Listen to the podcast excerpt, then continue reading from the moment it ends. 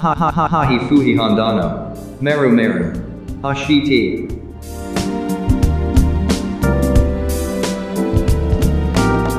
さあそれでは本日のゲストを紹介させてください、ついに。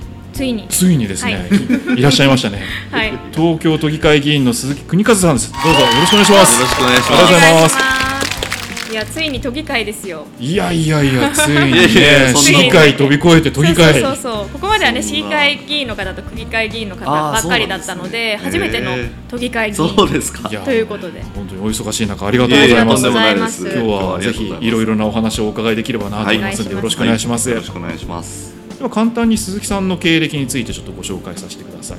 鈴木さんは、えっと、1989年神奈川県生まれなんですね、そうですね、ええ。はい、神奈川県どちら？生まれは横浜ですね。あはい。同じですね。私も横浜なんであ本当ですか？ちょっとめっちゃ親近感あ嬉しいですね。しかも同い同い年ですそうなんですよ。本田さん同い年はいなんです私よ、88年なんですけど早生まれですよね。早生まれです。だから同学年と88いうことで。マジですか、はい。い、やいやいやなんかもう同学年でね。すごいですよ本そ当今日はハッピーです。そんなねあの鈴木さんは東大を目指されたはい。っていう形なんですけどなぜ東大に行こうと思ったいろんな大学があると思うんですけど、はい。はいなぜ東大を目指そうと思ったんですか？えっと実はですね私あの高校時代に将棋をずっとやってて将棋ですか、はい、はいはいはい。将棋のプロになりたかったんですよ。へお本当ですね。はいはい将棋をねもう毎日ね十何時間やってたんですけど、えはいはいはい。ー、高校の時すごい。で結構その、えー高校の時は全国大会なんか行って、えんーでもこうなかなかやっぱり自分の中であの伸び悩んでてはい。で当時その東大将棋部って大学の将棋部の中で結構一番強いうんうんん。ですけどちょうどだから高校2年生の夏ぐらいの時にやっぱこれ大学でもちゃんと将棋やりたいなと思ってそこから結構勉強を本当に本気でやり始めましたね。高校2年から勉強し始めたいやもちろんあの高1の時もまあ,、はい。あのちょっとずつやってたんですけど、はいでもやっぱり、まあ、なかなかその成績的には全然遠かったんで、まあ、そこから、まあ、本当に自分がやりたいことだったんで、まあ、一生懸命、はい、勉強しました。勉強嫌いですけどねいやはい。えー勉強嫌いで東大なかなか行けないですい。からね、結構多いと思いますけどね、そういう人は。将棋をするっていうので東大に行くっていうこのなかなか初めてですね。この流れっていうのはなかなかないですよ。聞かないですね、まあ、例えばあのうん。官僚になりたいとか、うん。なんかそういう系で東大を目指してらっしゃる方とかは。政治も全く興味がなかったですね。将棋から。いや将棋から東大っていうのはなかなか面白いですね、工学部を選ばれたのっていうのはこれはどうしてですか？いやこれはもう単純にあの文系の才能がなかったんですね。はい。あー。あ文1から文3はちょっと厳しいなええあの文化系の科目が苦手だったのでうん。高校の時から、はい、もうあの理系で、はい、理系で。それで理系に。そうです。家族もみんな理系なので、すごいですいねで東大に入られて将棋はやっぱ東大に入って。いや将棋はそれが、えー、と結局すぐ辞めちゃいましたね。あらら、えー。どどうしたんですか？将棋部に入って、うん。でまあやってたんですけど、ううんーん。東大の将棋部ってやっぱすごいんですよね。すごい人たちがいて、はい何がすごいかって情熱がね半端じゃないんですよ、うん。あー。まあ、僕は結構本気で将棋やろうと思って来たんですけど、うん。まあ、それでも本当にかなわないぐらい将棋にこう人生をかけて打ち込んでる人たちがたくさんいて、はい。でその時に僕はもちろんまあ情熱でも才能でも無理だなって思って結局1年の本当に春に挫折してやめました。じゃあその熱量の違いとかにちょっと圧倒された感じなんですかそうですね。やっぱりまあなんかこう熱量がまだこうね他の人と同じぐらいあってでも技術が足りないとかだったら、うん。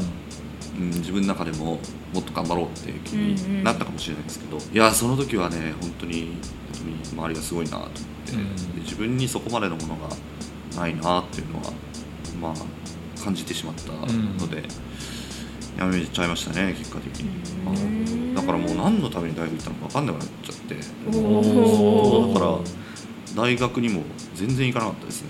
そうなんですかまあそうですね。あの目標としてるものがちょっとなくなっちゃうと次何やろうっていうの心の中になんかぽっかり開いちゃいますもんね。そうなんです、ごい興味深いなと思ったのは、このうんうん。2011年のはい。あの、まあ、311がはい。実際に起こったわけなんですけども、東日本大震災の支援団体 UT エイドを、はい。まあ、設立したとはいいうのはすごいあ興味深いなと思ったんですけど、はい。これはどういう経緯でこの団体をちょっと立ち上げようかなと思われたんですか？えー、と僕はその大学の4年生の時に、はい。はいまあ、震災を経験して、うん。まあ、何かできないかなと思い持っててで、まあ、最初友達に誘われて、えー4月の末ぐらいですかねあの石巻に行ったんですよね。で震災が起こって2ヶ月くらいそうですね。はい。2ヶ月弱ぐらいですね。うん。うん。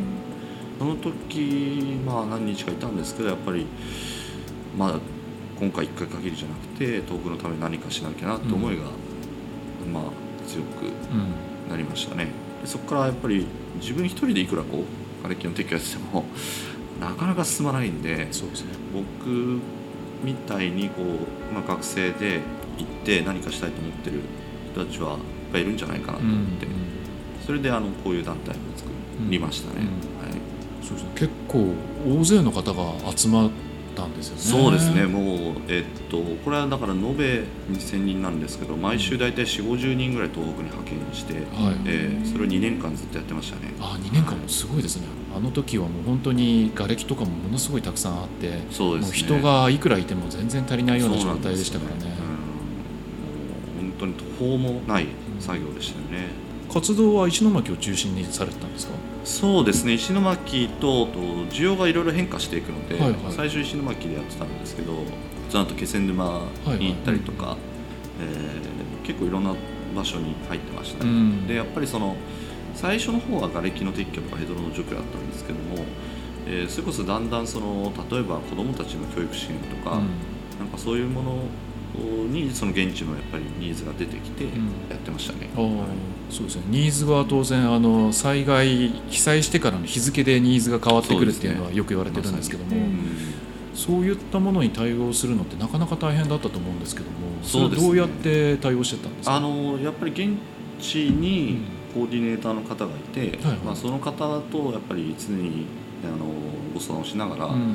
じゃあこのタイミングだったらどこに入るべきかとか、まあ、どういう人とかどういう仕事をすべきかっていうのはやっぱりうん。相談をしながらやってましたね。吸い上げてるコーディネーターの意見を伺いながら柔軟に対応して。えーやっぱりそれは絶対もうあのただ単にボランティアに行ってもなんかあんまりこう機能しないそうですね、ので、うんえ2年間続けるってなかなか大変だと思うんですけども、はい。2年間で一番印象に残ったことって何かありますか？ーそうですね。いっぱいあるんですけど僕実はその次の話にちょっとつながるんですけど、はいはいはい。え結構一番ショックだったのはあの震災あって1年後ぐらいにたまたま仙台駅に、えー行く機会があって、はい。まあ、仙台に行ったんですね、当時の仙台って、まあ、東北の沿岸でこう被災されて家がもうないという方々がみんな逃げてきてて、はい、お金は国から保証金が出てるけどなかなか仕事がないっていう状況だったんです。よ、で1年経って仙台行ったらもうあのパチンコ屋が街中に立ってて、はいはい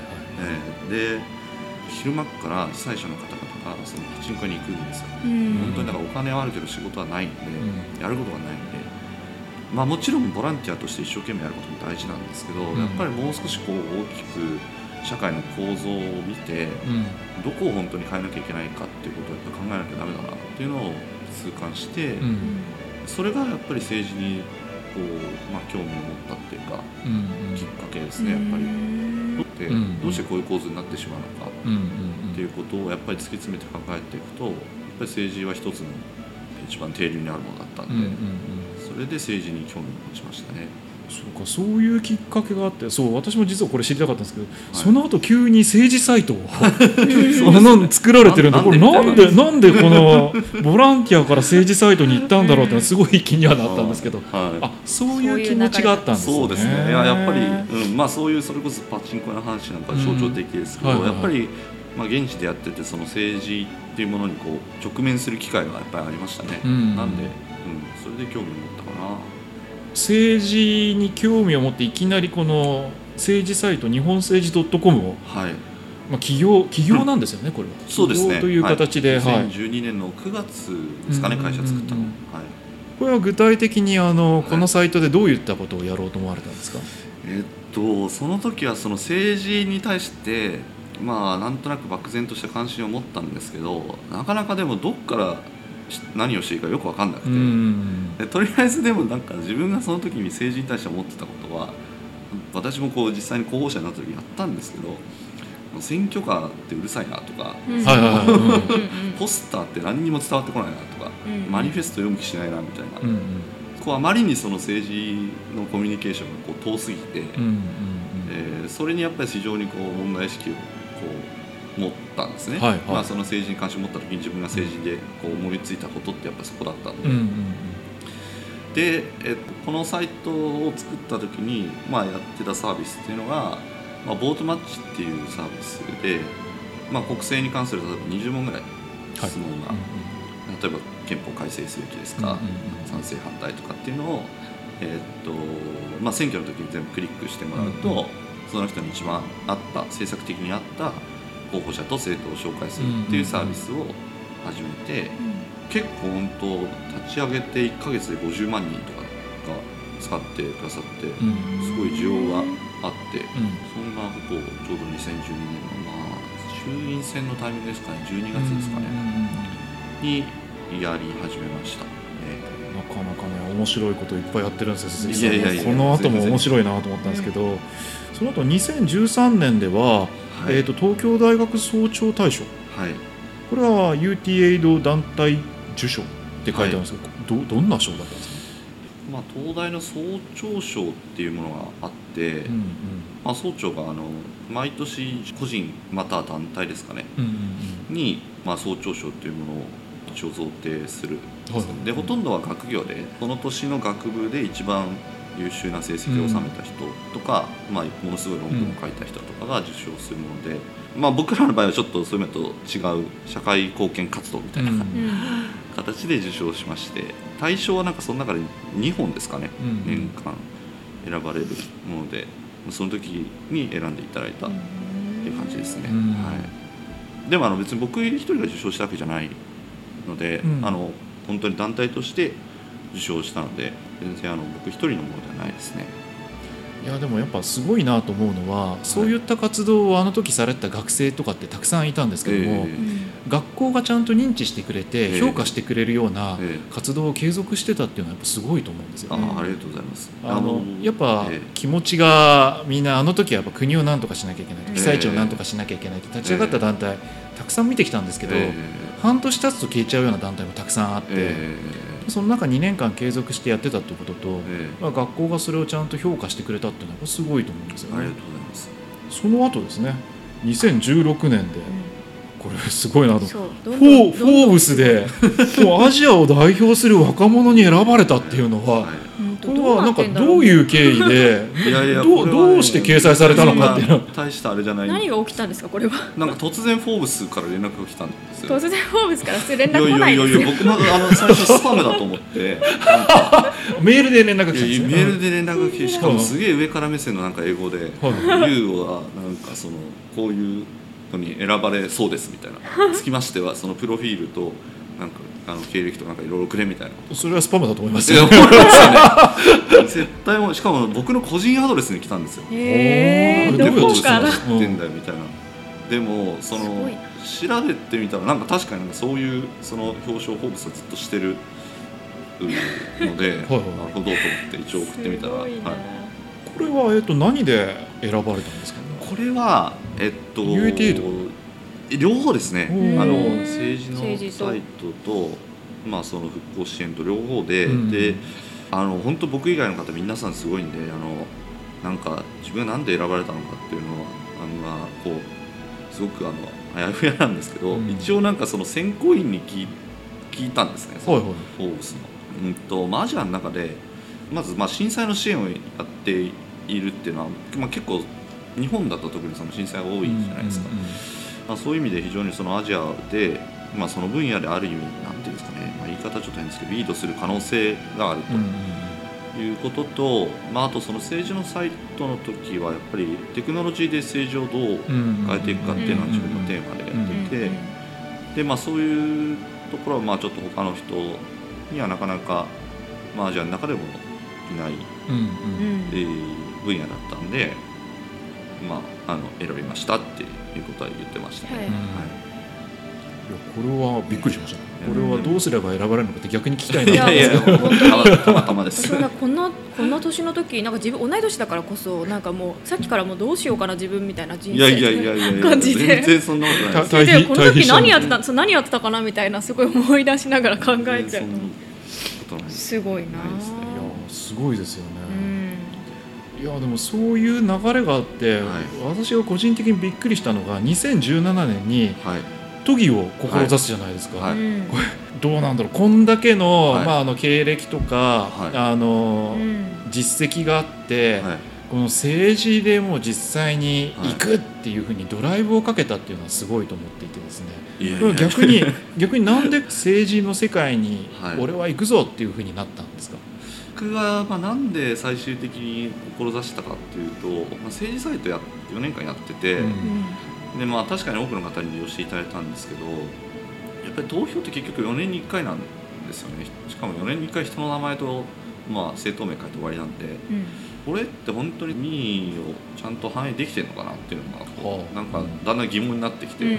その時いろいろ海外のなんか事例とかを調べてたら、うん例えばなんかモスクワだと今その市長が市民にアプリで毎週質問うんしてて今度公園作るんだけどどういう遊具が欲しいですかみたいな、で4択でこうあのスマホで来た回答をもとに政策決定するみたいなうん毎週やってるんですよ、でそれのしなんかモスクワ市のユーザーが市民の20%とかで、すげえなこれって。もうほぼ日本の投票率そろそろ超えんじゃないかみたいな、うん。そういう仕組みとか、うんまあ、それこそその今パリ市、まあ、なんか市の年間予算の5%弱ぐらいを市民が直接まあ提案をして、うんうんで投票で決めてるんですよね。そういうなんかそのうーんせまあまあ IT を使ったらその政治の形ってもう少し変わるんじゃないかっていうのをずっとこう考えてきた自分としては、うんうやっぱり投票っていうものだけにこうフォーカスするのはちょっと違うなっていうのをこうんうんう感じて、うんでそういうこう海外の事例をいろいろ調べて日本でやりたいと思って、うんう。んでいろんな自治体首長さんとかう、うん。に提案をしてきたんですね、はいはい。全部あの断られて、ううん。まあ、ちょっと前例っていうかなんかぶっ飛んでるんで多分あのそういう。まあまああのまあまあまあまあまあ。実際多分議会入ってみて、まあ、行政が受け入れられる代物じゃないなと 思うんですけど、うんうん。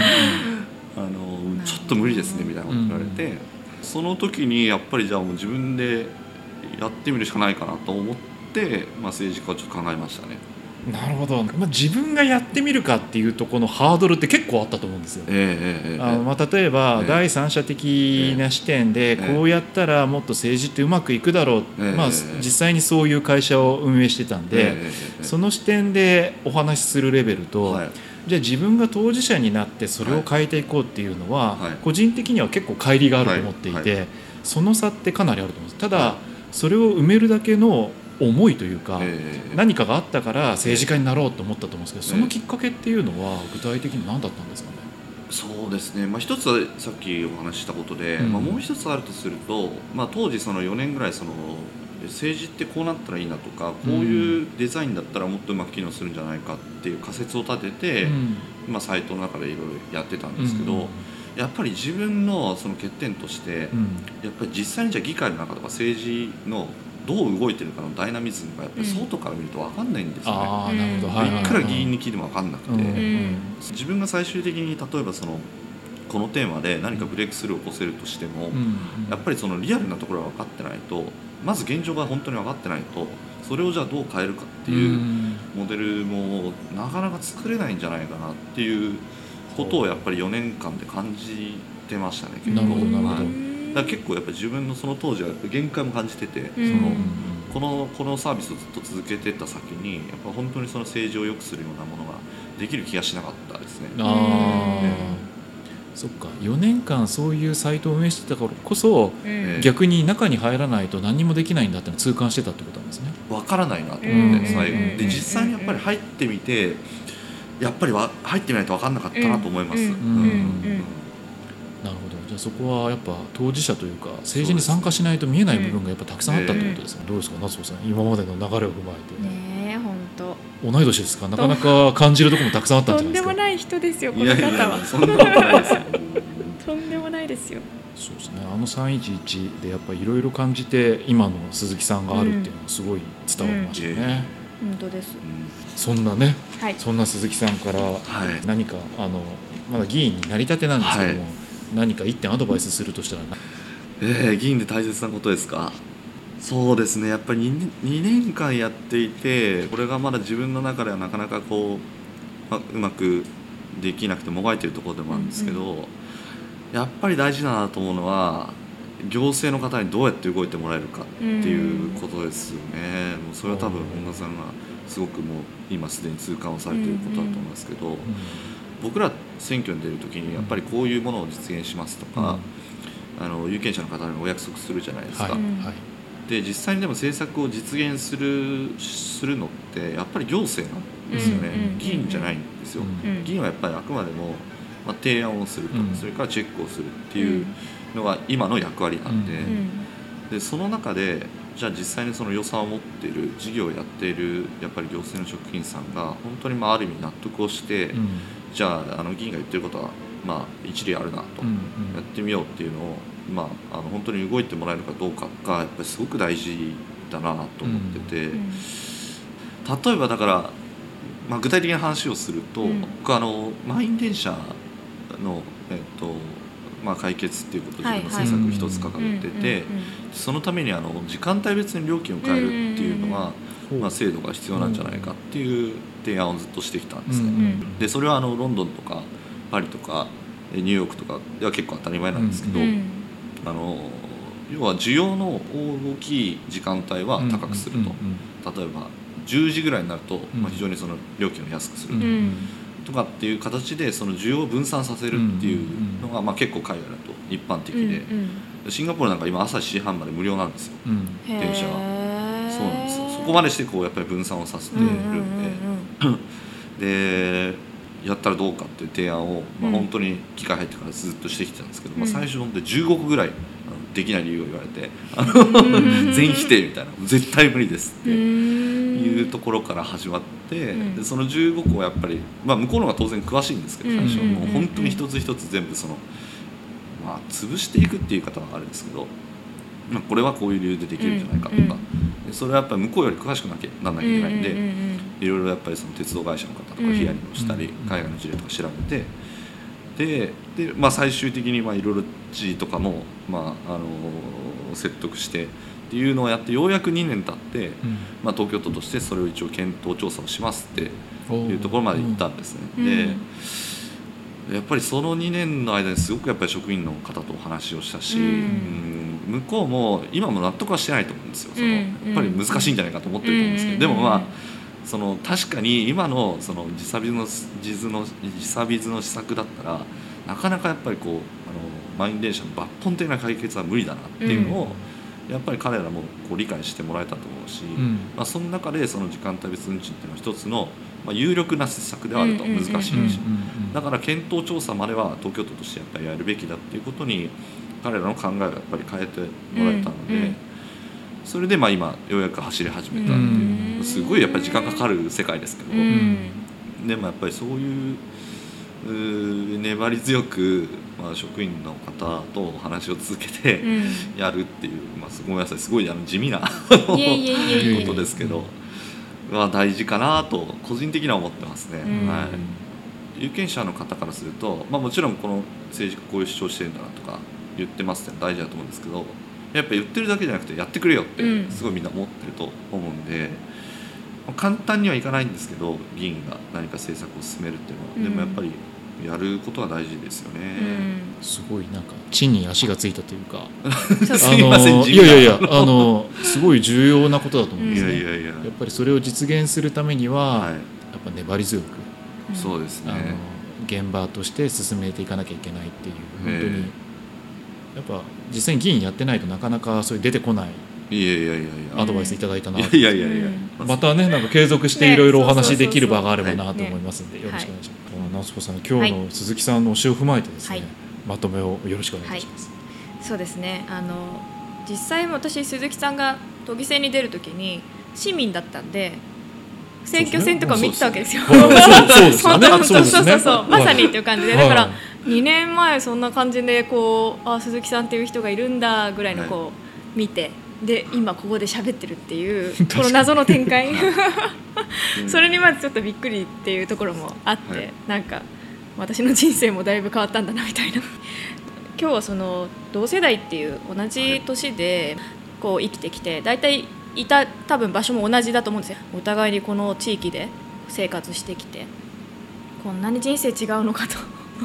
いうえ驚きもありでもなんかこうルーツが将棋だ将棋だったっていうのも ちょっと将棋はびっくりしましたね。そうそうそうそう あそこみたいなそこから来たかっていうちょっとはいある意味でよくね野球やりたいからこの学校に入るみたいな、はい。そういう発想のところからはい。来てるっていう結構こうあの割とこうクール系なのかなと思ってたんですけど結構熱い。